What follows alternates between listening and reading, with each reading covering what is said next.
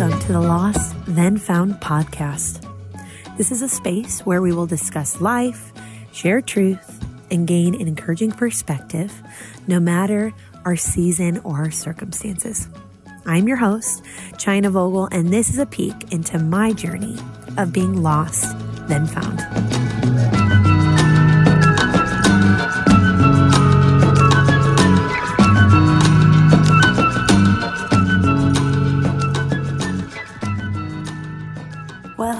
And welcome to the Lost Then Found podcast. As you guessed it, this is your host, China Vogel, and I am so glad you are here. And I am here. How cool. You know, we had some sickness hit our home over the last few weeks here, and I was just literally sick and tired. Sick and tired. Uh, just a lot of it. I took some um, not planned naps and I rested uh, took care of my family, and we are on the men. But I missed you, and I'm glad to be back as we are diving into our week three of our Thrive series. Over the last few weeks, we have identified that there are different kinds of soil, and we had looked at the parable of the seed to really look at how important the type of soil is to see how things will grow. And our last episode, if you didn't catch it, was really a word of encouragement. Because I think when we can take the time to assess our soil condition, uh, and if we realize that, oh man, I really don't have good soil, or I don't have the soil that I want to have, friend, you're not alone in that. And the good news is, is that God wants to develop and mature you. He's not going to leave you there, and He desires to give you good soil. So I believe God gave an encouraging word through last week. So if you didn't catch it, you can go back and listen. Uh, but as we've been looking at the condition of the soil of our hearts, I think it's important to look at what is getting planted in the soil as well. So we are sticking to that kind of thought pattern that to grow good things, we need good soil, we need good seed, and therefore good things will grow. And we want to grow good things, right? I mean, let's establish that from the get go. I think we can all identify and say, well, I don't want to grow bad things. Or maybe even a step further down the path and say, no, I, I do want to grow good things. Maybe you want to grow good things in your mothering, or maybe you want to grow good things in your finances, or maybe you want to grow a good marriage or a good career. But whatever it is, I can totally identify with the feeling and the question that comes up ultimately of like, oh, how do I do that? like, I totally get that. And sometimes we can feel a little lost in it all. And a phrase that I have heard a lot over the last few years is this, and it says that your life is always moving in the direction of your strongest thoughts. That's from Craig Groeschel. So your life is going to be moving in the direction of your strongest thoughts. So, what does that mean? Well, it means that your thoughts matter. Do they really matter? Yes, yes, they do. And thoughts, if you didn't know, can function actually a lot like seeds. So they start small, uh, seemingly not much, but as time goes on and given the right conditions, they will grow just like, you know, seeds do. And those uh, thoughts, you know, the ones that we foster, the ones that we give attention to, the ones that we think about a lot, um, the ones that we're like, you know what, that's right, can really impact the trajectory of your life. And sometimes, uh, you know, it blows my mind when we learn stuff and it's like, oh, well, that makes sense. I guess that's logical. But I just had this revelation about weeds so, weeds in a garden, they're not good. If you know anything uh, about, I mean, I guess landscaping, period, like weeds is not, weeds are not good, right? It's not a good term. Uh, they're, they're similar in the sense that they are a plant. They start from a seed, just like vegetables and flowers and herbs do, and trees, and they, they're all um, in soil, they grow, and they develop generally some sort of leaf and some sort of flower, maybe a fruit. And like that's that's what all plants do, right? But they may look the same as a seed, they may look the same even as they're developing, but they can have wildly different effects on its environment depending on what type of plant that is. And so weeds, you know, they're defined, the difference there is that they're defined as plants. So they're still a part of obviously the plant family, but they are competitive, they're persistent, they're uh, kind of weasel their way in, and they interfere negatively with the environment or the intended environment that's being set up. So I plant my garden at home and I want vegetables and I want herbs and I want um, flowers and all these really great things. Well, if weeds start to creep in, that's going to hinder what I'm trying to create in that environment, right? And so weeds are very, very different. You know, like I said, they can look the same, but trust me, they are very, very different in the type of things that they produce. So instead of beautiful flowers that smell amazing, you have weeds that actually can affect your quality of what you're trying to grow. Instead of vegetables that are good and nutritious, they can, weeds actually serve as a host for disease, which is not good. Instead of herbs, which help add flavor to dishes and can be really good, like home remedies for things, uh, it actually, weeds end up providing shelter for um, pests uh, over the winter. And instead of fruit that is generally sweet and delicious, weeds, on the other hand, produce chemical substances that are toxic not only to plants, but to animals and to humans. So they may look similar, they may act similar, they may even smell like each other, but they are very, very different in what they produce. And as I was doing my yearly reading plan, I came across this passage in Genesis. And this uh, chunk of scripture kind of struck me as I've been in this whole mindset about growing things, right? And so for us today, we're starting at the beginning like in Genesis. So we're kicking off where uh, Genesis 1, God has created everything in those seven days. He's um, made Adam and he's given Adam his first job of managing the garden. And that job, in that job, God gave him one boundary line. And so in Genesis 2, verse 17, it says, But you must not eat from the tree of knowledge of good and evil, for when you eat from it, you will certainly die. So take care of this garden, eat from wherever you want to, but don't touch that one. Don't eat from it. Okay, got it, right? And then we head into chapter three, and it dives right into the serpent, so Satan, and he's approaching Eve to have a conversation. So, verse 1, chapter 3 of Genesis says, Now the serpent was more crafty than any of the wild animals the Lord had made. He said to the woman, Did God really say you must not eat from the tree in the garden? The woman said to the serpent, We may eat from the fruit of the trees in the garden, but God did say you must not eat from fruit uh, that comes from the tree in the middle of the garden, and you must not touch it or you will die. You will certainly not die, the serpent said to the woman. For God knows that when you eat from it, your eyes will be opened and you will be like God, knowing good and evil. When the woman saw that the fruit of the tree was good for food and pleasing to the eye and also desirable for gaining wisdom, she took some and she ate it. She also gave some to her husband, who was with her, and he ate it. Then their eyes were opened and they realized they were naked. So they sewed fig leaves together and made coverings for themselves. And so Satan, he did a few things in this conversation.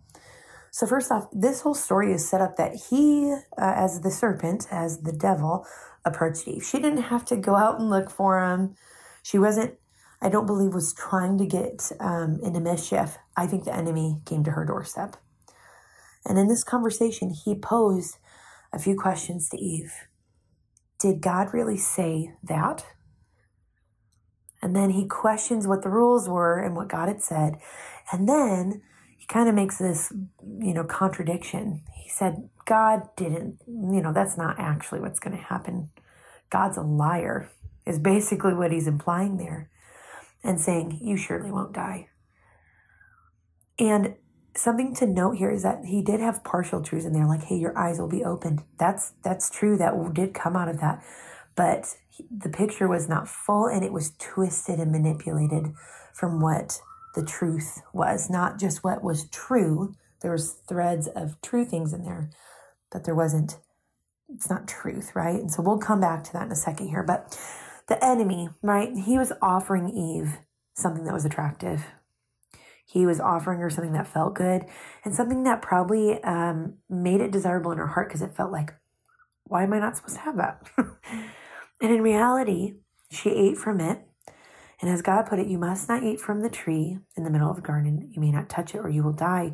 So what did she do? She she ate from it, right? Um, she didn't stop there and just consuming it herself. She spread it and she shared it with Adam. And then to start off with, she entertained a conversation to begin with. She allowed herself, and I believe naively, to enter into a conversation with the very enemy that was out to attack her. And this is what happens for us when we um, allow bad seed to, to take root. So it gets in there, it starts to grow roots. We give it attention. We think about it. We say, you know what? I think some of that's right. We water it. And eventually, it starts steering the ship. Just like our that phrase from be, from earlier, that quote that hey, your strongest thoughts are going to be directing your life. That's so true, and it can define uh, not only our thoughts, but it starts to impact our identity, what we believe about ourselves. It impacts our actions that come out of who we believe we are, who we believe other people are. And I believe that it can make us blind to the truth that is around us and right in front of us. It can cause us to stumble and uh, to fall into miss out on what God has really intended for us in life. And it can cause us to have death, right? So God said, Hey, you do that, there's going to be a death for you. And I believe that we still experience that death. That's the cost of sin, is that there's death attached to it. Like there's not life giving things. So even though even Adam didn't have a physical death, I believe there was a cost, right? There was a death that came out of that. And I think for us, it's the same that we have um, death in areas of our life that instead of having this like, man, my God's a renewing God, my God can build these things. Like it's just like death and destruction when we allow those seeds to grow.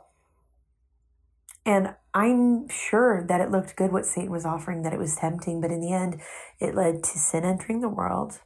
And that's how we experience the world we have today. There's brokenness, there's sin, there's pain, suffering. All of this came from Eve accepting the seed that was given. And she partnered with it. She said, yeah, I'll, take a bite of that. I'll consume that. I'll let that um, enter into my heart and into my body and affect all the parts, right? Think of that passage where it talks about how a little bit of yeast um, mixes through the whole batch. Like you can't just have a nibble and it not affect the other parts because you're a whole body, right? And I believe it's that way with bad seed. And so while there is sin that's a part of our broken world and that there is bad seed and it exists, we, the good news is that we've been given tools to combat uh, this seed from uh, even coming in. But then if it's existent, like if we've missed it and it's we have weeds growing, that the Lord's been able to give us tools that are going to provide us victory over the sin. And for you, maybe it looks like you have bad seeds that are around beliefs about who you are. And maybe you have beliefs around who other people are, or maybe even a layer deeper than that. Maybe you have some bad seeds of belief about God. And maybe, like me, you've had maybe struggled even to define what is good and what is bad. And I know I have found myself here almost arguing, right? Like with yourself, saying, well, it's true well, it's true that, you know, I'm a bad mom, or it's true that I have failed. It's true that people don't care about me and that they don't value me. Or it's true because of insert whatever. But as a friend said to me recently, there is a difference. There's a difference. You need to hear this between true and truth. Let me say it again because it's actually very powerful if you can grab a hold of it. especially if you struggle in that same way that I do, where the well, it's true statements are like loud and you can't resolve that maybe. But there is a difference between true and truth. And it might be true that you aren't doing great in an area. And it might be true that others aren't meeting your expectations. Or it might be true that this thing is screwed up, right? But that the the true is very different from the truth. What's the truth? Well, what does God say? That's the truth, right? That's like the final say. What does God say about me? That should be the final say. And I think so often we can very easily dismiss or just not even pay attention to our thoughts and our little offenses and think, this isn't that bad. It's not like I'm like this person. It's not like I'm I'm not hurting anyone. Or it's easy for me to like maybe catch that thing out of the corner of my eye and like, I'm gonna let myself be distracted over here, right? And it'll go away, right? Not so much. because these things, these thoughts, those standards aren't our gauge, right? Like how other people live and do things isn't our standard, right? And how other people conduct themselves or even even what we say shouldn't actually be like the final say on what's right and wrong. If you believe that Jesus Christ is your Lord and Savior, then there has been a transaction. Like he bought, he already paid for us. It's just us saying, okay, I, I'm a part of this and I'm going to agree to it. And what happens is we transfer lordship. It's not that we become Lord, right? It's not like, well, I'm putting away the stuff I don't want, but I'm still going to be in charge. No, there's a transfer of ownership from our flesh and our sin to the lordship of Jesus Christ. So I go back to my my statement and I stand on it that even we don't base our actions and what we think is right off of what other people do and we don't even like trust ourselves. Like we're not the final say. But what is the final say? The word of god. Ding ding ding. There it is right? Like the word of god the bible that's actually the place that is our standard it's the only book in all of the world that is living it is active it is sharper than a double edged sword, right? It's able to separate joint and marrow. And that's our standard. And it shows us how to live, like 2 Timothy 3.16 says. Says, all scripture is God breathed, and it is useful for instructing, for convicting, for correcting, for training in righteousness, so that the person of God may be complete or fully equipped for every good work.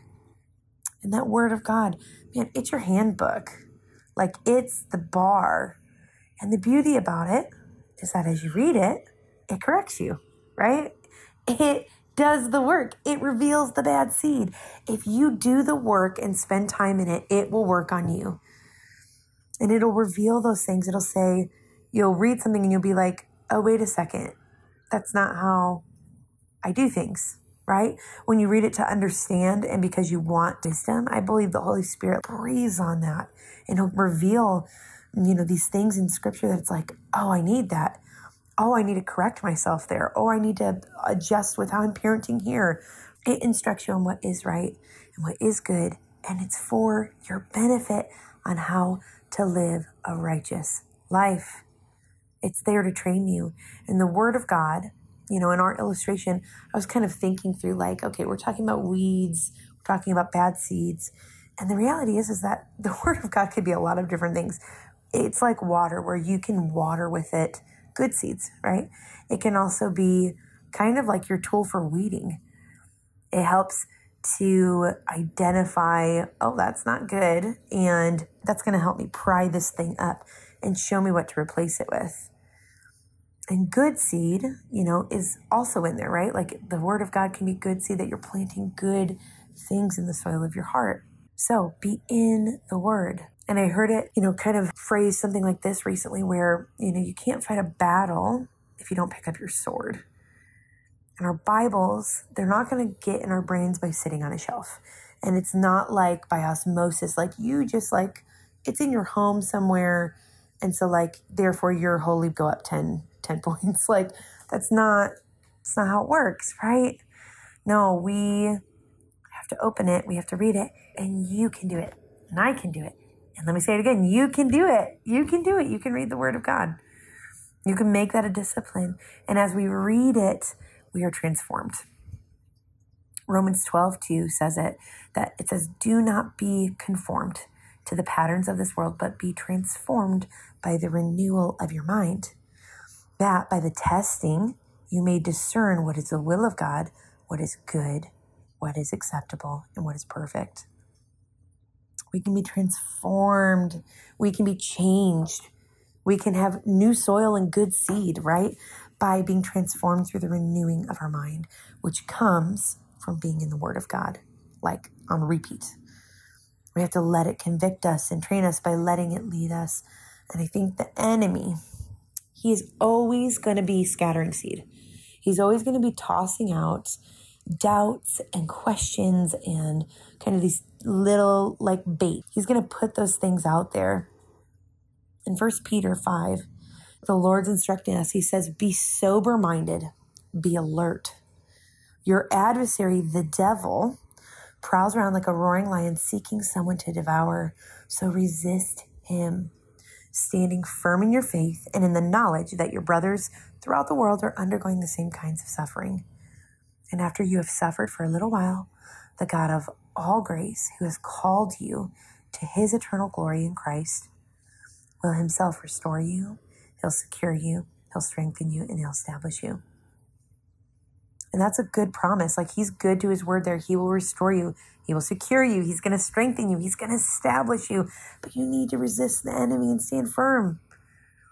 You need the knowledge that, hey, like you're not in it alone. You're not in it because Jesus is with you. Hey, if you're a follower of Christ and you're like struggling through that, like, man, I do what I don't want to do. I have sin. I, I want to, to live a certain way and I'm like, my life doesn't measure up, right? My life's not where I want it to be.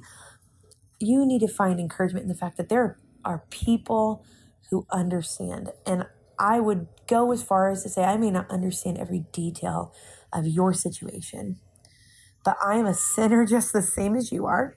And I understand this struggle. I just had two two conversations this past weekend where there's there's some areas where maybe I feel like isolated or like I'm kind of like have my backpack on and I'm walking alone a little bit. And I'm talking to my, these two people, two of my friends, and uh, two separate conversations, like apart from each other. And I left feeling the similar thing. And that's when I got to share part of who I am and what I'm going through, that I found somebody on the other side who understood and who actually, like, our lives may look different and we may have different tasks and different things. But as a follower of Christ, there's some very similar things. And it was so encouraging to me to know, like, oh, I'm not alone in that. There are other people who understand. And friend, I don't know your circumstance, but I know this struggle. So if this is your struggle, I see you and I understand it. And so I would encourage you, you need to find that. Like, you need to get around other believers and be transparent enough to actually share what's going on. Um, because it does something so good for our soul to share, to be seen, and to see other people and to find like common ground in that. So, getting back as we got off on a soapbox there, but First Peter, he's going to strengthen you, he's going to secure you. And you need to remember, like, hey, you have to resist the enemy. You have to stand firm in the faith that you have and, like, be encouraged because you're not alone. And we have to be alert, right? We have to be sober minded. Why? I mean, it said it, right? We have an enemy who is just looking for someone who's weak, who's looking for someone who's like an easy target. And that's not like a childhood story and I don't say that to scare you, but the devil is very real and our spiritual warfare is very real. And we need to not downplay what's going on in our mind because that's the battleground.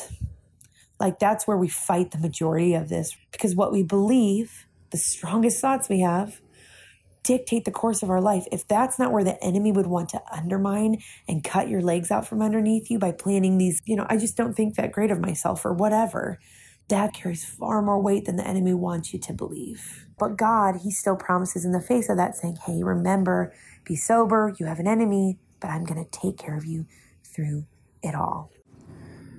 And you know, if you didn't know this, scientists have actually discovered that we can actually literally rewire the pathways in our brain that are like neurological, right? They regulate our emotions, our thoughts, our reactions. And this means that we can make new paths, right? We can rewrite them. And that can lead us to more compassion, to more gratitude, to more joy. And that can be instead of anxiety or fear or anger. And that sounds like a lot of developing a good seed, right?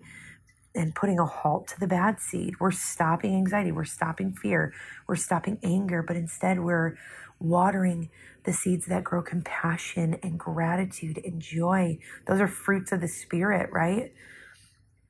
And it takes work and it takes intentionality and it takes time. But you need to ruthlessly identify, take time to identify the bad seeds, the lies that have been placed there, the unhelpful thoughts, and replace them with good, wholesome truth. Not true, but truth. And the life giving things, the life giving thoughts.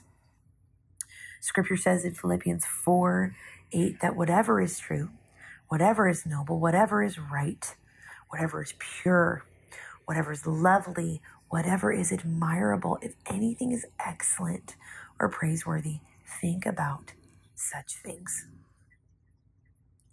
And we dwell on the truth, not just what is true. And those things are, are truth, right? So, how do we combat bad seed? We do the work. We read the Word of God so it can do the work in us. We do the work in the Word of God so it can do the work in us. And by the power of the Holy Spirit, we can identify bad seed. We can uh, help pull it out with the power of the Holy Spirit.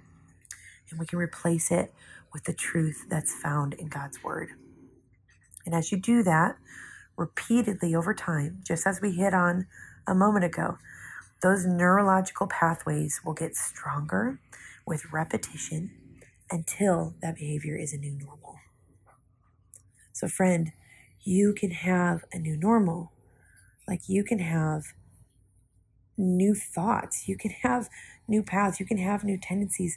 That blows my mind that, you know, I think so often we can be like, well, this was just the way I was raised, or this is you know, just how, what life has dealt me, or these are what the circumstances created. Well, yes, but at the same time, you have a living, breathing God who has promised you new life. You don't have, a, have to live according to the flesh or to the old life or according to the law anymore.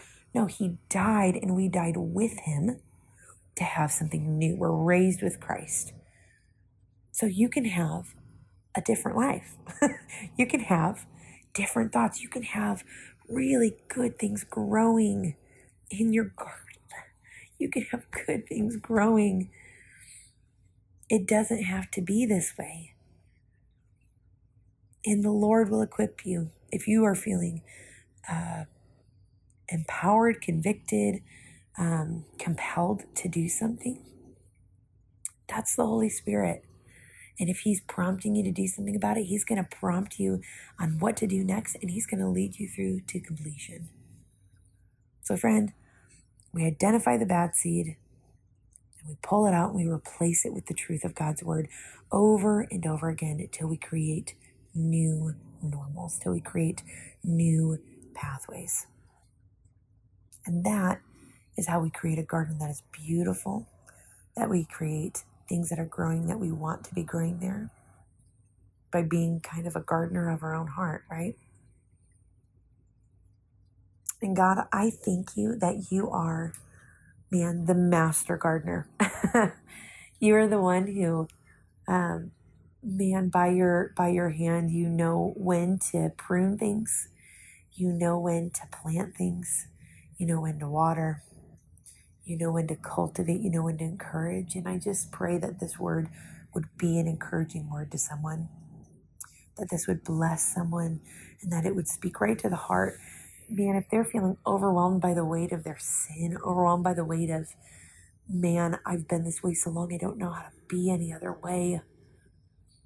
Lord, I pray that they would know that they're seen and that they're understood by, by me and by far more than me.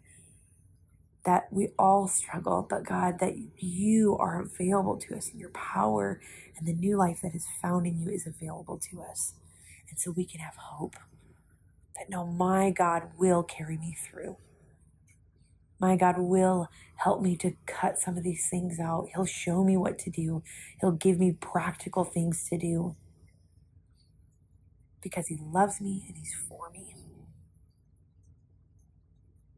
So, God, we just offer our lives up to you.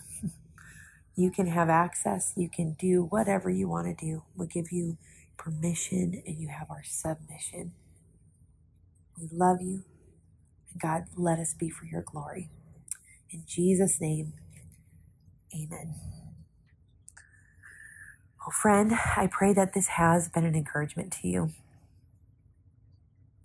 That's that's my heart is that you know, as I share just out of my own real life experiences, a lot of this is real life experience for me. But as I share just where I've been, I believe that there is something about us sharing our testimonies that can encourage and uplift and empower and spur on one another. That finding, hey, no, somebody else sees me and understands what I'm going through can be so encouraging and nurturing to soul. And I would argue that we need it. We need care and empathy and to be seen in our souls. so I see you. I love you. I appreciate you. I'm praying for you this week. Go and be blessed. And we will see you next week for part four of Thrive. Love you.